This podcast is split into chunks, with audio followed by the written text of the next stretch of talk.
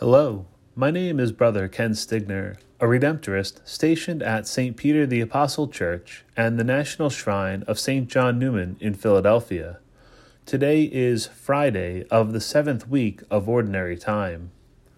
It may be an understatement to say that patience is something that is lacking in our society today.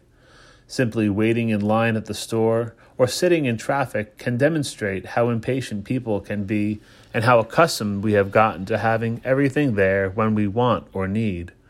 So it may be good for us today to heed the words from the letter of St. James to this day. He implores us to be patient in our daily living, and most especially to be patient in suffering and trials that we may endure. Now, this certainly does not mean that we should be silent when we see persecutions or other forms of injustice, but it does mean that we should strive to persevere when the going gets tough. It may seem easy to throw in the towel when things may appear difficult, or to give in when it looks like the convenient thing to do.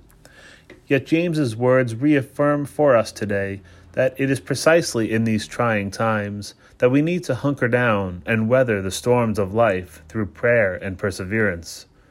He references the perseverance of Job and the other prophets, who we call blessed for their willingness to suffer a short while for the sake of the kingdom. Indeed, those who persevere, especially in times of trial, will be blessed in the eyes of God. This is how we are to live if we want to be faithful to God.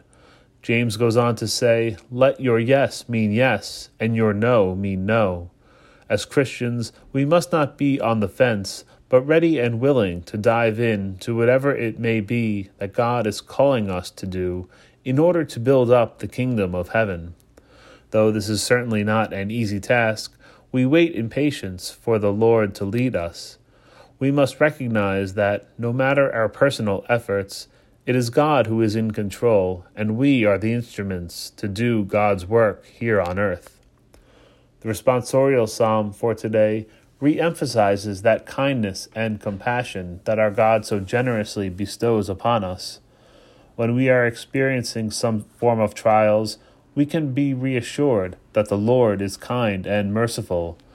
Perseverance is not always an easy trait, and we may be tempted to turn away from God.